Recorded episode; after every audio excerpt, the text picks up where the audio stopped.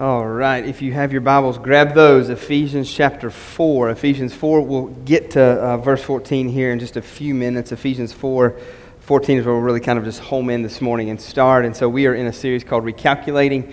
And the whole premise and the whole thought is kind of birthed out of this idea of taking a trip. And as you take a trip, you either plug in your coordinates to GPS, or you pull out a map and you look at that and you map out your coordinates, how you're going to get there, the routes you'll take, the direction that you'll go. And if you do put it into an app, and as you are going on that app, as you're driving the apps up, if you miss a turn, what does it do? It says recalculating.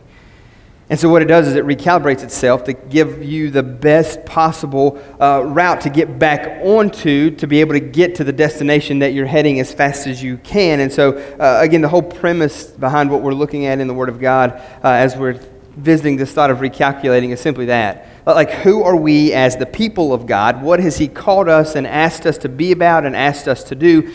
All the while, what has He called us to be about and to do as His body corporately as the church? And so that's kind of the whole idea behind this. And so last week we tackled that the goal that we have is with ministry in our church and what that means and what that looks like. And so from Ephesians 4:7 through 13, landed at the aim of our ministry or your ministry personally with the graces and the gifts that God has given you is to become a body of Christ that is unified in faith. We're to be unified and together as it pertains to faith, as it pertains to knowledge, as it pertains to growing more and more and more into the kind of person that God wants you to be personally as well as corporately. And so throughout this series, what we've done is we've kind of rolled out some changes that you'll be able to experience come this fall. So as you know now, we're meeting at 10 o'clock for worship, and so we've done that on purpose so that we can set up a new hour, 9 o'clock in the fall, September, to be able to offer and roll back out some of the things that we believe will help equip us, as we looked at last week, to grow all the more in the body of Christ, to be well-rounded, mature believers in Jesus. And so our Wednesday night's going to be the same way. We'll start that back up in the fall. It'll be supplemented with some Bible study through the week, video Bible study type things that we'll be putting out for you to have there to be able to follow along with, all the while allowing Wednesday night to match up with who we believe God has called us to be as a people, who He's called us to be as the church. And so we looked at all that stuff throughout this series. And so when you think about the whole body, you think about the whole body building itself up in the likeness to the maturity of Christ, the effectiveness of the body is huge when we look at it through those lenses. And so what happens is that the members of the body in that process become more and more mature, more able to discern what's right, more stable, more effective in reaching the world for the glory of God. So one of the reasons why the saints minister to the body of Christ is so that every member, not just one, not just a few, the hope and the heartbeat behind everything that we do here is that the men and women of New Life Baptist Fellowship, or those who walk through our doors, will grow in maturity, will be able to know and discern what's good and right as it pertains to the Word of God, that every member would be able to comprehend, would be able to articulate truth as it pertains to God's Word and His standard. And so my fear, though, today in the church, in the local body, is that she is so gullible. It is that the men and women of Christ are gullible, that they lack understanding as it pertains to doctrine, as it pertains to theology, as it pertains to truth, as it pertains to God's standards and expectations for His people, for His body. And so when you read the Scriptures, when you look at the Scriptures, what you see is this ever-present growth, this ever-present pressing from the Holy Spirit toward more Christ-likeness, toward more maturity. And we're called to be growing and learning. And so we need to be able to feed ourselves in that process, do we not? We need to be able to open up God's Word and read and discern and understand what He's saying ourselves as we personally grow in that relationship with Christ. So I can't tell you the times that I've heard this, and I don't say this morning to offend, but I've been in ministry for a little over 15 years, and in my 15 years of ministry, there is this one phrase that I've heard over and over, a phrase that I wasn't really able to comprehend that well, or wasn't able to deal with or to handle, or really a phrase that I didn't know what to do with. I didn't know how to dissect it or to kind of offset it, but one of the phrases that I've heard, and often as people leave a church or they go away or they're moving on, and it's usually never directly in conversation with the pastor. It's just one of those things that gets back to you, and it's this thought of, I'm just not being fed at that church. I'm just not getting anything out of it, being fed. I just can't tell you the amount of times that I've heard that, and it used to, man, just really just kind of rubbed me. I didn't know how to process. But over the years as I've grown, over the years as I've been in the Word, over the years that I've, man, just asked God to help me understand, I believe that says more about the person that's leaving than anything else. What it does is it's an indicator. It lets us know kind of where they're at maybe and what's happening in their life. And let's play there for a moment, because my pushback is this. What I get from the Word of God is this, is that it's living and active. That's what the Scripture says about itself. And so if a pastor was to come upon a stage, take out the Scriptures, open it up, and just read for 10 minutes, walk back down, sit down, we sing another song, we pray, and we go home, that is more than enough. It's what's needed in this place this morning. More than enough. Like, this is authoritative. This is not authoritative. This matters. This opinion or this thought means absolutely nothing if it's not rooted in the Word of God. And so we gather this morning to rally ourselves around the reality of what God has said, what God has proclaimed. So if there is a pastor worth his weight or worth anything at all, for him to stand up and just proclaim the Word of God, just to read it, then man, has he accomplished something already. Because if we believe what we believe in the Scripture to be true about the Holy Spirit and His working and His doing, I don't have to tell a few jokes. I don't have to get you to laugh and make you feel all bubbly and giddy whenever you leave this place. That's not what we're here for. We're here to encounter God Himself by way of the Holy Spirit, for Him to do a work to transform and shape us and mold us all the more to the image of His beloved Son. And the way that He does that is through the Holy Spirit working through His Word. So if I don't say another word today and I just read Scripture and I go and sit down, then we've done enough. We've done enough. The second thing that I would say is this whole thought of being fed. That principle just doesn't work out in every other facet of life, does it? No, it doesn't. Who was hungry yesterday? I've got sin down later, I'll come to you. Yeah, me too. What did you do when you got hungry? You fed yourself, right? You went over and either got in the cupboard, or you, if you're a man and your wife's not home, you get in your car and you go to a restaurant and you get something and come back, or maybe it's date night, and so you and Boo get in the car and you go on down to that fancy dining place and you eat and you wine and dine her and you have a great time. But when you get hungry, what do? You go eat. I've got a 4-year-old right now. Yeah, I'm going there. I've got a 4-year-old right now, and when he gets hungry, we have strategically placed in the cupboard where he can get to.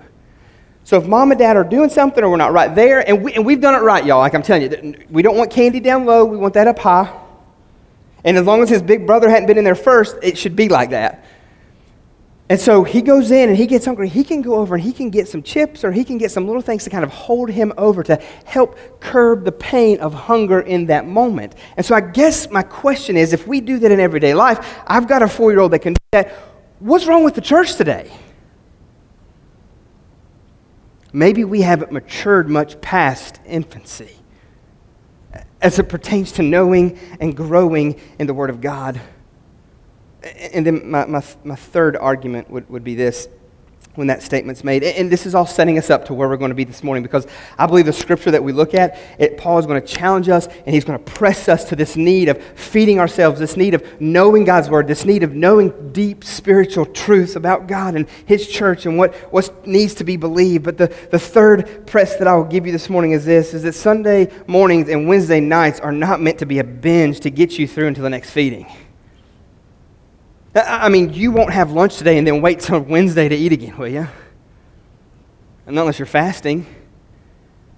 Then why do we do that with the Word of God? Why do we allow that to be the case? We eat 2 to 3 times a day, depending on if you're a breakfast person or not. Why? To give you nurture, to nurture yourself, to give you nutrients, to give you the things that you need to curb that pain of hunger. Maybe the problem within the church, the problem within us is that's the reality, is that we're starving to death and we don't realize it. That we're malnourished as it pertains to the things of God and to the Word of God, and we are starving to death and we don't even realize it. So we need to be self-sufficient. We need to be able to eat ourselves and go to the Word of God. And so maybe that's just the indictment for the church. And I believe that's what Paul's pressing here in Ephesians chapter 4. That we as a church, yes, we need to equip, we need to help you grow in your faith, we want to be more intentional in that. That's why we're lining things up to better help us accomplish that. And so I believe it starts with giving you those opportunities to be able to learn, to grow, to exercise, to put into practice those things of God. But my hope is that you see how important and how relevant this verse is here this morning. So I'm going to ask you if you would join me as we pray, and then we'll jump into Ephesians 4. Father, I pray, God, that you just move in this place this morning. Father God, I pray, God, that your Holy Spirit will fall heavy upon our hearts, God. God, I can just be honest, God, in this moment, I need a greater hunger for your word. God, I want a greater desire for you that is accomplished through knowing your word, through cherishing your word, because as I know and grow in that, I know and grow in you all the more. So, Father, I pray this morning as we look at your word, God, that you would encourage hearts, that you would convict hearts, God, that you would make your presence known in this place. Jesus, we beg of you, speak. God, speak through your word. Draw us all the closer to your side and help us grow and mature all the more in our walk with you. It's your name we pray. Amen. So Ephesians 4:14, before we get there, I want to read 11 through 13 to kind of give us some context of what we're going to be talking about. We talked about this last week, but I just want to revisit it. And he says in verse 11, Ephesians 4:11, he says, "And he gave the apostles, the prophets, the evangelists, the shepherds, and teachers to do what? To equip the saints for the work of ministry, for building up the body of Christ until we all attain to the unity of faith and of the knowledge of the Son of God, to mature manhood, to the measure of the stature of the fullness of Christ." So all of that last week to lead to today. So today's scripture, starting in verse 14, all has to deal with that in view. It has to deal with maturity in view and us growing into the fullness of Christ. That's Jesus' desire and heart for us. Not that we just get saved and we just sit, but know that we get saved and we participate. Participate in what? We participate in ministry. We participate in living out our faith. We participate in growing all the more in the knowledge of who Jesus is and what he expects of his body. He wants us to participate, not just sit. And so this is where he goes in verse 14. All of that in mind, so that we may no longer be children tossed to and fro by the waves and carried about every wind of doctrine. That's Paul's desire for the believers here at Ephesus. I believe that would be Paul's desire for us here today at New Life. I believe that would be the very heartbeat behind God saving us and rescuing us from sin, is that we would not be carried about by every wind of doctrine. He's going to list a few more things. And so as I read this, as I look at this, I think about children. I think about how Paul describes those believers there, so that we may no longer be children. He wants us to grow up out of childhood and childish things. He wants us to grow up out of that so that we're not tossed back and forth. If you ever look at a boat in the ocean or in a boat in a lake, and as another boat passes by and the weight comes out, it tosses it back and forth. And so as I think about children, I just think about their followability. I don't know if that's a word, but how they follow, how they trust. I mean, have you ever seen or experienced that with children? Man, they just hang on every word that you say. They hang on everything that you do. Whatever you say, they take it as face value. They take it as truth. Man, they just hang on that. They are constantly following and listening and growing. Like I can remember my oldest boy, whenever he was, I believe it was 4K, and they were learning to tie their shoes. Just so you know, like, I'm a professional shoe tire. Like, I've been doing it for 30-something years now, and I can tie a mean shoe. You know what I'm saying? The thing will stay tied for all day if it needs to be. Like, I can do that. And so we're in the process of teaching our oldest boy how to tie shoes, and as we're doing that, we're showing him, and then one day he goes off to 4K. And he comes back. And we start to work with him again. He's like, "No, Dad. That ain't how you do it." I said, really, how long have you been tying shoes? Well, Miss Lisa says, I'm like, show me Miss Lisa, let's go. I challenged her to a duel of a tie-off. I mean, I'm thinking, what in the world? And it hits me, I had to pump the brakes for a second. Okay, Scott, it's just tying shoes, let's chill out, hold on just a second. 4K's good, it's all right, it's good. The main thing is he ties his shoes at the end of the day, right? One less thing mom and dad has to do. This is great. I mean, yeah, buddy, okay, show me what you got. And he tied them. I've been working with him for like 3 days, and he's got nowhere. Maybe Miss Lisa's better than I am. I get that. I will acknowledge and bow down to that. But what hit me is, man, he just hung on that. Even though dad's been working with me, even though dad's been kind of trying to show me, even though dad, there was another adult who steps in and she shows him how to do this. She shows him maybe an easier way, a better technique. I don't know what the case was, but she starts to work with him, and he finally gets it. And so I tell you that story to kind of outline what Paul's talking about, that kids are so susceptible, are they not? They will blindly follow and trust because they haven't got to the place of where they can reason for themselves, where they can research for themselves, where they can test for themselves, where they can think on their own. And what Paul is saying is that, church, we've got to get to that place, especially as it pertains to doctrine, the rich truths about who God is. And if we don't, we'll be tossed every which way. We'll be thrown every which way. And what Paul is driving home here is that doesn't need to be the case for us as believers. We need to grow in maturity. We need to be able to navigate our way around doctrine and truth and who Jesus is. And so doctrine is just a scriptural teaching on theological truths. It's scripture, what the scripture says about theological truths, the study of God, who he is, the study of the things of God, what the scriptures say. So it talks about who God is. It's knowing who God is. It's being able to articulate the best you can what the scriptures say, what the scriptures teach about who God is, about Jesus the same way. Let me try to illustrate for just a moment what I'm talking about and why it's so important that we know truth, that we know doctrine. So as I was reading and studying this week, I just want to give you a definition real quick of Jesus, how he's defined. So Jesus was the spiritual firstborn Son of God in the pre-existence. Sound pretty smart, don't I? I just read it off the page. Jesus was the spiritual firstborn Son of God in the pre-existence. I mean, that sounds pretty good, don't it? I mean, that sounds okay. All right. Some big words in there. I mean, if you told your friends that, what would they think? Man, that theologian. They're good. What about this one?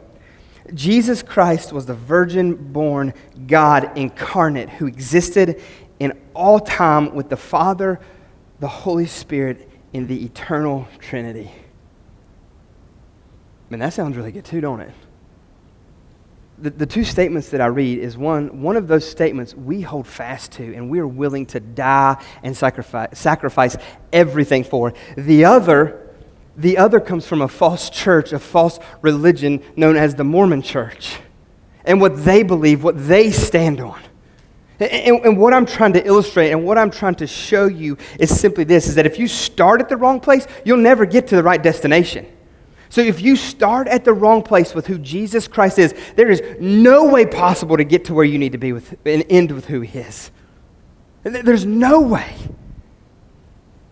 So we have to know, and we have to know how to define, and we have to let that take root in who we are. And church, doctrine is a good thing, and Paul is encouraging the Ephesians here, man, know the spiritual truths. Know theology as God's Word describes and explains it to us. What about this? What about the Trinity? I'm not asking you to explain it out to a T. What I'm saying is this, is that there's some that believe in the Old Testament, God's the Father. In the New Testament, then you have Jesus, and now post-resurrection, you have the Holy Spirit. Now, there are some religions out there that believe that, and what they're saying is this, is that they're polytheistic, meaning many gods, poly, many gods, polytheistic, many gods is what they believe. Hear me, church, we don't believe that. No, we believe that God is the same yesterday, today, and forevermore. There's not three gods, Father, Son, and Holy Spirit. No, that he is one God. The Trinity there is one God in three persons is how he reveals himself to us, how he shows himself to us. So we've got to be careful. We've got to know things. We've got to know doctrine. We've got to know truth because we believe in one God who is alive and who has been forever. There's not a start date. There's not an end date, that He has always been. And so it's so important for us to know and to be able to back up and to be able to have conversation around these points. Something else that we need to know is the church. And we need to know the doctrine of the church. What is the church for? Who is she? What does it mean? Because the thing is this, is if we don't have a right, good doctrine of what the church is and who she is, then we will mess this whole thing up on a Sunday morning. And we will make it about something that it was never meant to be made about. We will make you about something that you were never meant to be made about. And so it's so vital that we understand and we know who the church is, what Christ expects from His bride. And I'm not saying that there's not different preferences and things like that that point to the glory and grandeur of God. I'm not saying that there won't be different ways of doing it. But we've got to know what the Sunday morning gathering is, what Christ expects from His church. What about this one? What about sin? The doctrine of sin. The doctrine of sin. Think about that for a moment. I mean, who gets to dictate what is sin? How can we fully know? And if you watch the news, or if you look in our world, or if you even just let your heart go there, I mean, you can define sin in so many different ways, and we'll categorize sins by big ones and small ones, and we'll not let them really feel the weight of what's happening. Because the thing that I always want to point us back to, church, is this hard truth. At the end of the day, what does sin do? It puts Jesus on the cross. I don't care how big, or I don't care how small, or I don't care how minute you think sin is, or the little sin that you've got in your life compared to the big sin in someone else's, and that's usually how we play with sin, isn't it? I mean, I just told a little white lie, but man, you know what they do. And I just find that so funny that our standard to judge sin is always with our neighbor, who's a sorry bum that's probably not even saved. And so we're going to compare how righteous and holy and how good we are to them. And we never pull out the measuring stick that matters, who is Jesus. You want to talk about, let's measure our sin for a moment? Let's look to the one who's never sinned. Oh, He's perfect. It don't count. You're exactly right. He's perfect. And it does count all the more. Why? Because He's the one that took our sin and shame upon Himself. And if He's the one that's lived a perfect life and He has that expectation for us to follow in glad obedience, then we need to look to the one who has set the standard for us. And so we'll do those type of things like lying and stealing, gossip. Not super bad type sins, are they? I mean, honestly, as long as we don't tell like the big lies, or as long as we don't steal the big stuff, or as long as we don't say the really bad things about people, it's not really that bad. But then we get to like the heavy ones like murder. Oh, yeah, we'd never do that. To take someone's life. And I always like to play here for a moment, because what I always come back to is what Jesus says. That murder isn't the physical action of taking someone's life, but murder even happens in the heart. And He says that if you have hate in your heart toward a brother, then you're guilty of murder. Why do we never go that route? Why do we never look at it through those lenses of what Jesus has said? I mean, idolatry, having other gods before. I mean, we're good church folk on Sunday morning, right? We would never have another God we bow our heart down to. What have you thought of? What have you longed for? What have you wanted more than anything this week? And if it's anything but Jesus, then that has become an idol and a little g God that you've bowed your heart down to. That's the definition of it, church. So we need to know these things. What about this? What about sex trafficking? Oh, wicked and vile, is it not? I mean, to think that they would sell a little somebody into that. And it's just worst of the worst. I mean, we would never stand for that. But in the eyes and the heart of God, sin puts His glorious, beloved Son on the cross for us. And we need to feel the weight of that. I'm just going to mention this one because I think this is one that we need to know. Racism, same thing. When you devalue a human soul by background or by skin color or where they've grown up or where they're located or where they're from or what kind of job they have or how much money they have or don't have, whatever the case is, you devalue the human soul. That's the issue here. That's the thing that's at play. We don't get to define how much a human soul's worth. It's already been defined by a holy, righteous God. So who gets the say? And it's Jesus. It's God. He's the one. And I just want to say, doctrine can be challenged in places that we're not even expecting. Look at what he goes next as he continues on in verse 14. He says, by human cunning. That's just man's wisdom. That's man's feelings. That's just there's skill involved that by human cunning and by the craftiness and deceitful schemes. I mean, look at it for a moment. Jesus, right? He's tempted. He goes out into the to the desert, and he's tempted there. And as he's tempted there for 40 days, fasting and praying, Satan comes along. And as Satan comes along, what does he do? He manipulates and he uses the Scripture to do what? To try to get Jesus to fall into temptation and sin. And he plays upon the Scriptures, does he not?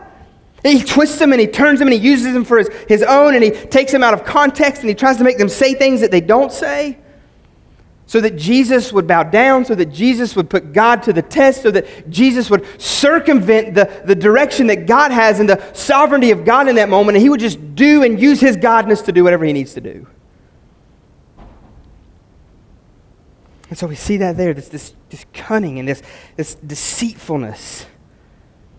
Let's just play for a moment here, can we? And looking at some of this and thinking through some of this, because there's a lot of really cute, nice things out there. And the last thing I'd want to do is offend this morning. You don't know me well if that's the case. And what I mean by offend is this, is I want to point us and align us all the more back to the Scriptures and the heart of God. If that's where the offense comes, hear me, brothers, God has just been wearing me out. And I'm in the same boat as you, because there's a lot of emotion and heartstrings that can be pulled in a moment in cutesy sayings or cutesy little things that are out there. So what about this one? Cleanliness is next to godliness. Anybody ever heard that? Yeah.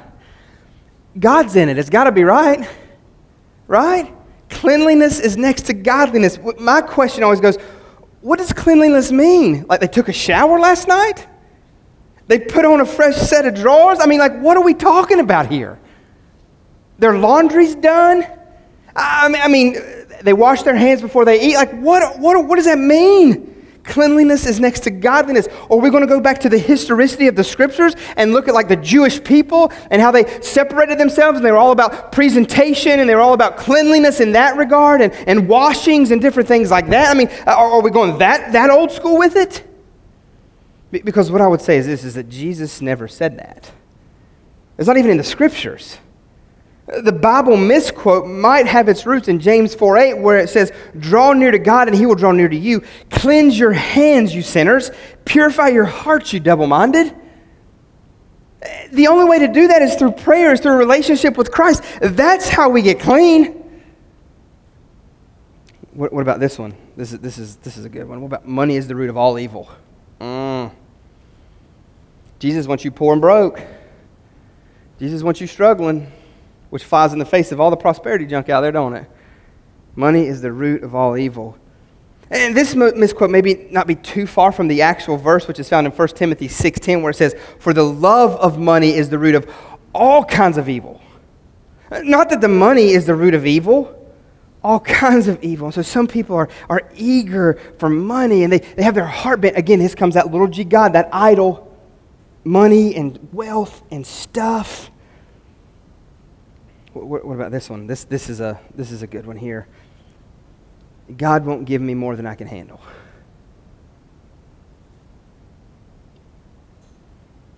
It sounds good. I just don't know if it's scriptural. God won't give me more than I can handle. I would almost, if you look at Scripture, I'd almost argue the other way. I mean, he wants you to feel the weight of this world. He wants you to feel the weight of your insufficiency. He wants you to feel that. Why? Because then what does he do? He swoops in and he scoops you up. He wants us as believers to live broken. Why? So that we can be put together over and over and over. How? By him. Not by our hard work, not by our intelligence, not by us. He wants you to get your eyes off of you. Every situation and circumstance. So yes, he's going to put more on you. Why? So that you'll turn your eyes all the more to Jesus. So you'll be more dependent, more reliant on Christ. That's how he wants us to live. Not an ounce of your good work or hard work or just do more. He doesn't want that. God wants you to be fully dependent upon him. And so maybe where this kind of gets misconstrued, it could be from the verse in 1 Corinthians 10:13 where he says, "No temptation has overtaken you that is not common to man. God is faithful and he will not let you be tempted beyond your ability. But with temptation he will also provide the way of escape that you might be able to endure." And what that scripture is saying is this is just like Jesus in the wilderness. When the temptation comes upon you, God is going to provide an escape. He's not going to allow you to be tempted more than you can handle there. But he's going to give you a way of escape. And if we look at how Jesus handled it, it's always the scriptures. It's always God's word. What about these cute little verses here? Philippians 4:13. We're going to go Bible now.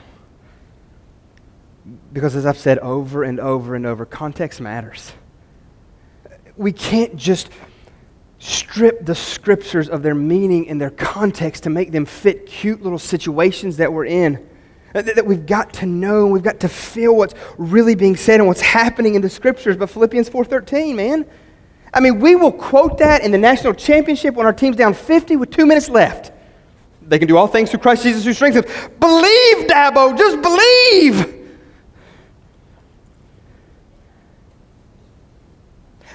And I know I just went there for a moment, and I'm a mountaineer guy, so I can't say anything about anything. But the thing that I love about that, and what I've seen, I don't know the guy personally, but what I've seen is this, is that when they get beat, he still gives glory to God. I mean, how awesome is that? The fact that they get beat in the biggest game of their lives, in the biggest game, and what does he do? He still gives God credit and glory for it. I mean, does God not get... It's easy to give God credit when you're winning, right? Everybody's like, yeah, God's so good, thank you. And then they go on to talk about how great they are, which really kind of negates the fact that you just said God was so good. But not him. Like, he'll say, no, we got it handed to us today. I mean, God is good and glory to him and this. And I know that there's others out there. It's just one that comes to my mind real quick. That's the guy that gets Philippians 4:13, because what we see in that scripture as Paul writes this letter to the Philippians there in Philippi, what he's saying is, I've learned to be satisfied in every circumstance and situation. I mean, whether I've got an abundance or I have nothing, again, which flies in the face of God won't give you more than you can handle. Because in that, what has Paul learned? Paul has learned to walk in the reality of who God is, and that God is for him, and that God cares, and that God is working a plan far greater than the Apostle Paul could ever imagine. So I can do all things through Christ Jesus. Amen. As long as you could with having nothing, and you're satisfied because of who Christ is and what he's done, not because of what you don't have or what you have. That's what that's talking about. Here's another one real quick. One that I came across just a little while ago. It's been there, and I just really had never thought about it, and so kind of dove in a little bit more. Matthew 18:20 says this, "For where two or three are gathered in my name, there am I among them." So if you're by yourself, God's not with you.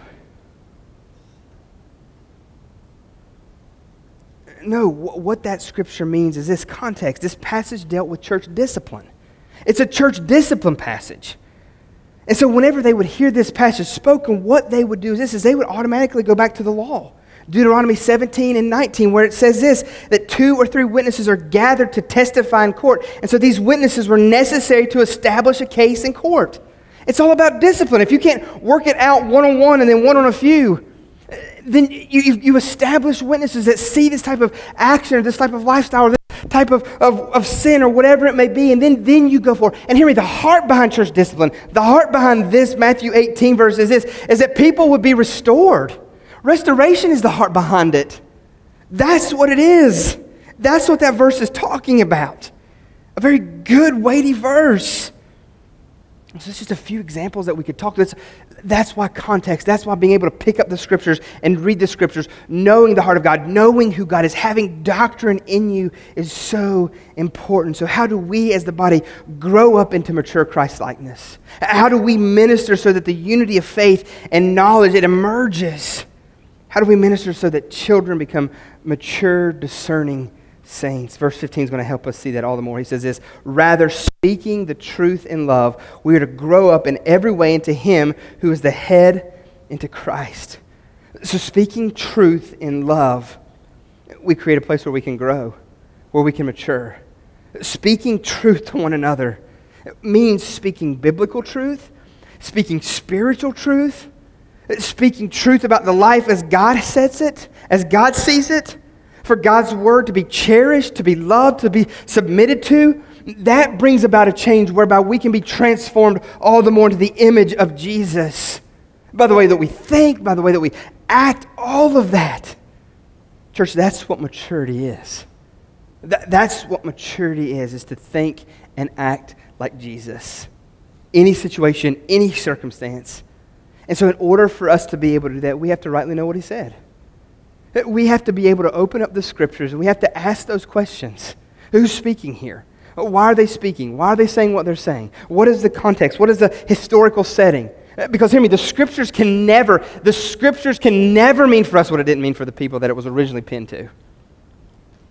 It can never mean for us what it didn't mean for the original recipients. And so it's so important for us to know and get our heart around why. So we're not tossed back and forth like little children at every wave or every wind that blows. So for us, speaking truth in love, that's how we build the body up. That's how we build it up. The saint ministers to the body by speaking truth about God and about Christ's love. And so we need to be so relationally connected that we can do this. We should be able to talk to one another. And I know our world isn't set up for that because we're in this digital world right now and social media frenzies and crazy that to have a conversation with someone almost kills us. It almost breaks us. It's so difficult, and we feel the stress and the pain from that. But we need to get off of social media and spend time with real friends.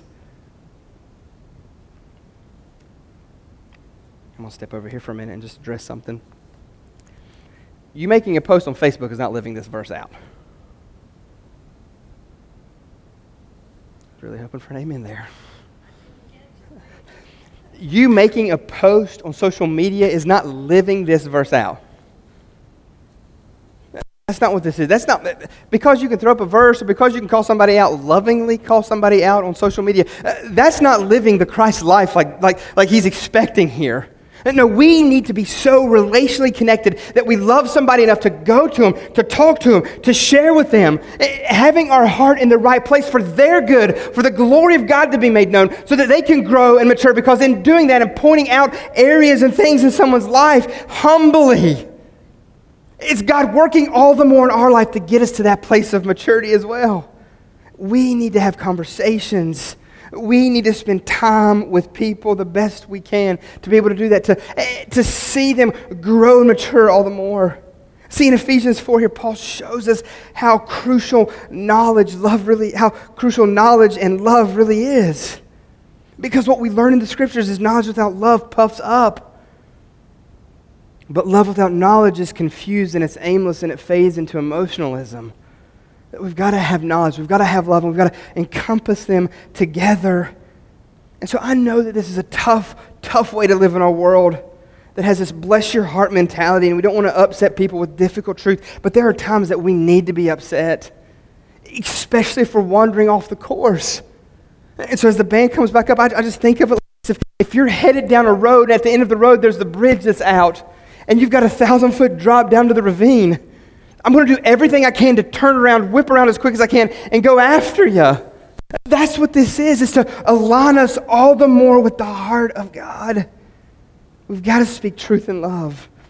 Our motivation is for the truth of God to be delivered in love and for hearts to change. See, love never turns a blind eye. It always, always, always is intentional. Means that we have that conversation, that we continue in relationship, we continue to be committed to that person that we have those difficult conversations with. And we follow up and we check in and we make sure that there's progress in that truth that was delivered. And I just think it's crazy how God just always lines things up like this for me. He just does it. Because I don't know about you, but this is difficult for me. Like this is difficult for me. Those of you that know me and walk with me, I mean, this is tough. I mean, I don't want to upset. I'm a people pleaser. I mean, I'm just wired that way, so I have to fight against this, and I have to get to that place where usually sometimes somebody has to say, Scott, just do it. And so for me, how it plays out this week is that I've got a buddy, and in this buddy that I've got, I call him up and say, hey, dude, look, let's go grab lunch. I just want to talk. So what we do, we go grab lunch, and we cut up a little bit. We have a good time, and as we have a good time, I start to talk. I say, man, I just want to share something with you. I feel from my side that maybe I've done something. And so as I have this conversation with this buddy, he just kind of like, I said, there was a conversation that you and I had, and I was probably a little more outspoken on some things than I have been in the past in your life. And I just want to, say, man, if I've offended you, or if I've upset you, or if I've, brother, I'm sorry. And you're a believer in Christ. I'm a believer in Christ. And my motivation in my heart is to always press you on and see you to grow maturity and for you to flourish in who God has created you to be and what he's called you to. And so we got to do what? We got to hash out some things. There were some things that I said that was maybe misinterpreted. There were some things that I said that maybe rubbed wrong. Man, and in that we end up hugging and loving one another all the more. And what it's done is it's taught me and it's helped press me along to maturity. And what has it done for him? The same thing. It's pressed him on to maturity even more. And so for the goal, for all of that conversation, for any conversation, for living with people, is for maturity.